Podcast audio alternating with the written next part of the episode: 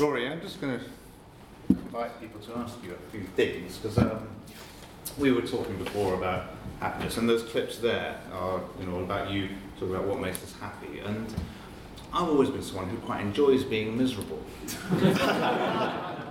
I'm not sure happiness is actually a very good thing to aim at. Um, and there's a lot more to life than being happy, you know. What about? what about? I think Aristotle would take issue with you there, but he might be correct. Uh, I can't remember. Yeah. Actually, I don't think he would. I think the idea of a flourishing life, eudaimonia in Aristotle, yeah. actually contains all the elements of human life. I think life. you're probably right. It's not just a narrow conception of happiness. So I think Aristotle's on my side rather than your side.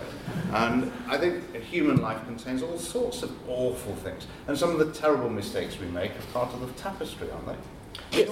We all listen to you, we'll all live very efficient lives. All no, no, no, right emphatically not. Emphatically not efficient. I think, I think the great mistake that business has made, because for various, for actually driven by various cognitive biases, business people making a decision are very, very eager.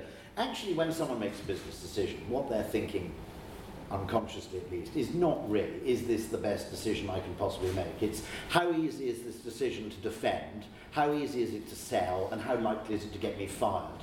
Uh, the last one being a product of loss aversion.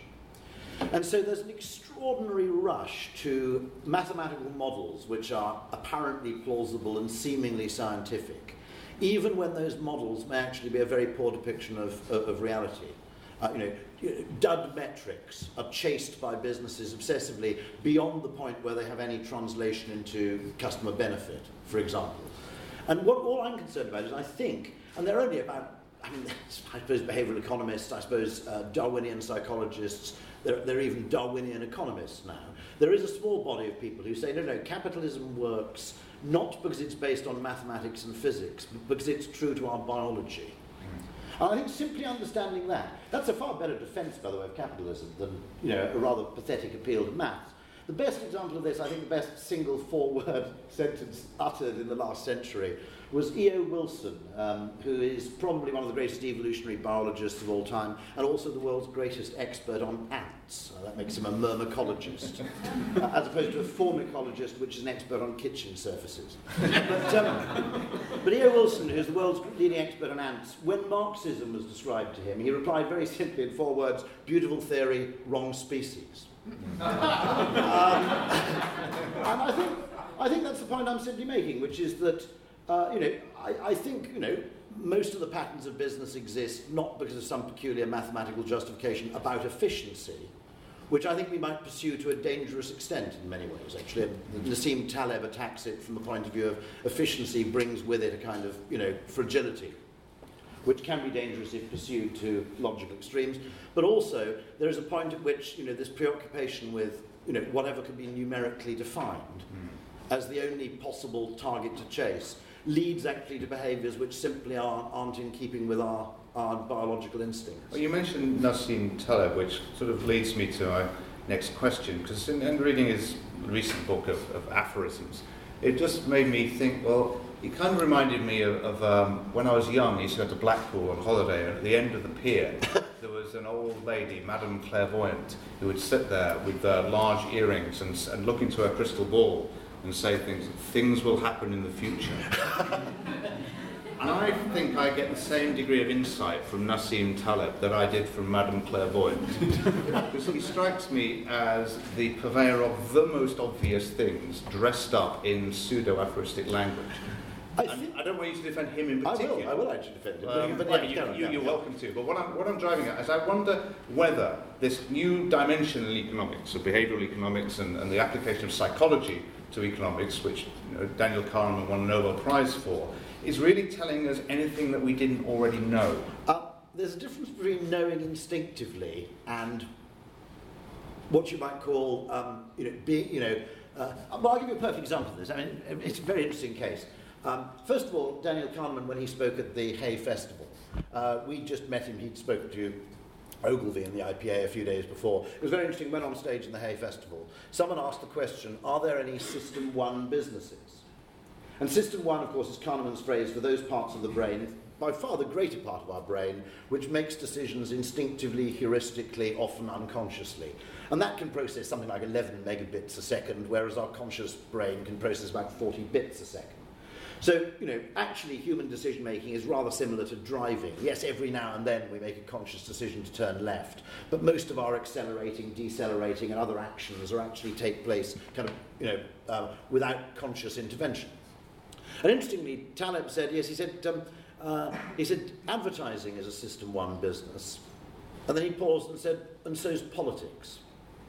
Interestingly, I think your business is a system one business, in that you have to translate the language of you know, hyper rational business language of spreadsheets, of everything being effectively quantifiable.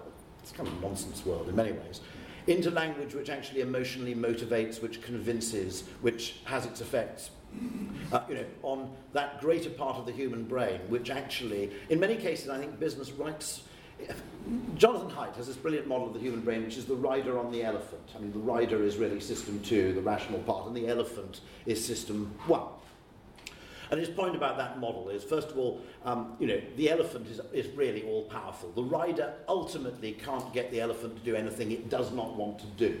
That we can sort of, we might be able to nudge our instincts a bit, but we can't override them. The second thing to realise, by the way, is that the rider is also delusional, in that he genuinely believes he's in control of the elephant simply because it occasionally seems to, you know, its actions seem to correspond to, to, to its instructions. Whereas in most of the cases, beautiful phrase actually you can hardly beat, I think this might be Haidt as well, which is our conscious brains think they're the Oval Office, but in reality they're the press office. They think they're making active decisions, but in reality, most of the time, they're issuing hurriedly constructed post rationalizations and explanations for actions that have already ha- happened elsewhere. Now, why, why, what, what I think we may why is he telling you anything that Freud? No, no, no. Well, wait, wait pa- pause on this one. Okay, uh, it's, worth, it's worth thinking about this. First of all, quite a lot of the time we end up writing software for the wrong operating system. We're talking to the rider when we need to be talking to the elephant. And a lot of nudge theory, I think, revolves around that. The second thing is, I agree with you. Left to their own devices, consumers actually deploy all manner of instincts in pretty intelligent ways. Their instinct for reputation, for example, is an evolved instinct which predates the existence of money by millions of years. Um, instincts not always attractive, status seeking, chimpanzees are worse than we are, for example. Okay? What's interesting about it is, I was talking to Peter Botten about this precisely beforehand, um, is uh, there's a Nobel Prize winning paper by George Akerlof called The Market for Lemons Inf- Information Asymmetry and the Market Mechanism, which talks about breakdown of trust in the second hand uh, car industry. And it, it, won him the Nobel Prize along with Joe uh, Stiglitz and, uh, and uh, Spence, I think Michael Spence. But this paper won him the Nobel Prize for writing in economic terms and using some of the maths of game theory, something that everybody who's bought a second hand car ever already knew okay, that it might be dodgy and I'm really looking for signs that this guy is someone I can trust. Okay? But the point is that if you take that point, that neoclassical economics, because it basically took credit for the triumph over communism that happened in the you know, latter part of the last century, has become extraordinarily self aggrandizing and influences the thinking of business people and politicians to an extent which is completely excessive. And so the strange thing is, you have a neoclassical model of human behavior, which is based entirely on self interest. It treats us as a purely individualistic, kind of Spock like species, um, in, you know, unaffected by things like, well, it, we operate in a world of perfect information and perfect trust. That's the first assumption. So that's a world in which marketing or speech writing shouldn't exist. All you need to do is post the information and people can decide. You know, that no emotions such as regret or fear or doubt or vengeance or the urge to reciprocate. None of those should affect our behaviour at all. So it's an extraordinary, if I may be slightly politically incorrect, it's a very, very autistic model of a species, the Homo economicus, that doesn't exist and actually couldn't survive. Do you think people ever really thought that was a description of human beings? I mean, that's just a heuristic for analysis, isn't it? I mean, it's, it's, it's every bit like Rawls's um, veil of ignorance. It's not that he really thinks human beings are like that. It's just an interesting way of dividing up the world so you can make an interesting point. It's a form of elucidation. It's not a theory of human nature. Well, well, well, where, I, where I should be a little bit more cautious is that really good economists know that. And they know all models are wrong, but some of them are useful. I mean, Adam Smith's theory of moral sentiments, Yeah, for we- example, yeah, that- contains all of this. The German, the Germans call this Das Adam Smith problem, which is the you know the conflict between That's the right. two books. Yeah, okay. but there's no conflict. Um, there is no conflict. there's no conflict within Adam No, Smith, they're- they're by the way. books. However, there is a conflict when you get to some of the more bonkers people in the Chicago school. Now that doesn't matter because they're really bright guys and they know the failings of what they're proposing.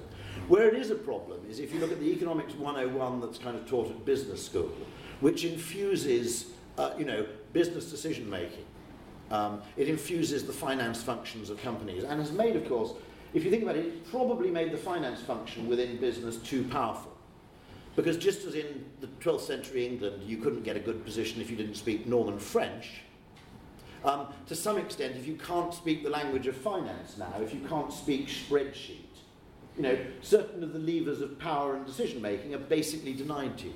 And that, that concerns me because really that's only a valid approach if we believe that the numbers on which those things are based and the models are really, really valid. And they're actually appallingly psychologically blind. I think there's been quite a change in most corporate uh, leaders who are very intrigued and interested in trying to write up a new version of the company because they are the receiving end of this, most uh, corporate leaders, because they, they are subject to the tyranny of quarterly earnings reporting and the, and the short-term horizons of stock markets.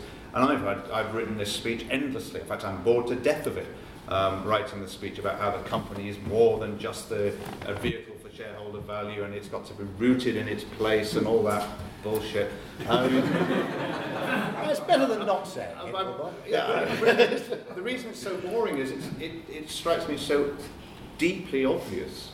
And I very rarely meet anyone who disagrees with it. And one of my rules for speech writing is if you don't, if you can't disagree with something I'm saying, then I'm being vacuous. And I think when I write that, I'm being a bit vacuous.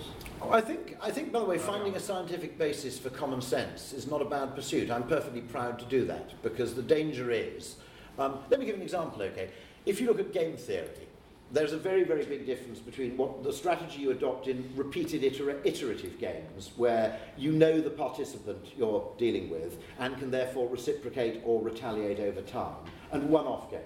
In one off games, the levels of trust are much lower because your interests really are much more, it's much more of a zero sum game. There's no possibility of establishing reputation or trust or whatever.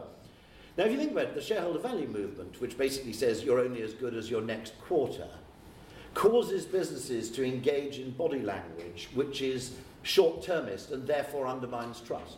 Now, advertising is an interesting thing because it's an upfront expense which only pays off in the long term. So, one of the ways in which advertising may work, game theoretically, is it basically says the fact that you're spending money on this thing, which only pays off over time, is effectively evidence that you have a long term commitment to the markets you serve. Now that's interesting because if you look at advertising, how people consider advertising, game theory has played no part in it. Game theory is probably more important to understanding human behaviour than economics is in some hmm. senses. You know, we've evolved, and chimpanzees have an amazing game theoretic instinct and so on.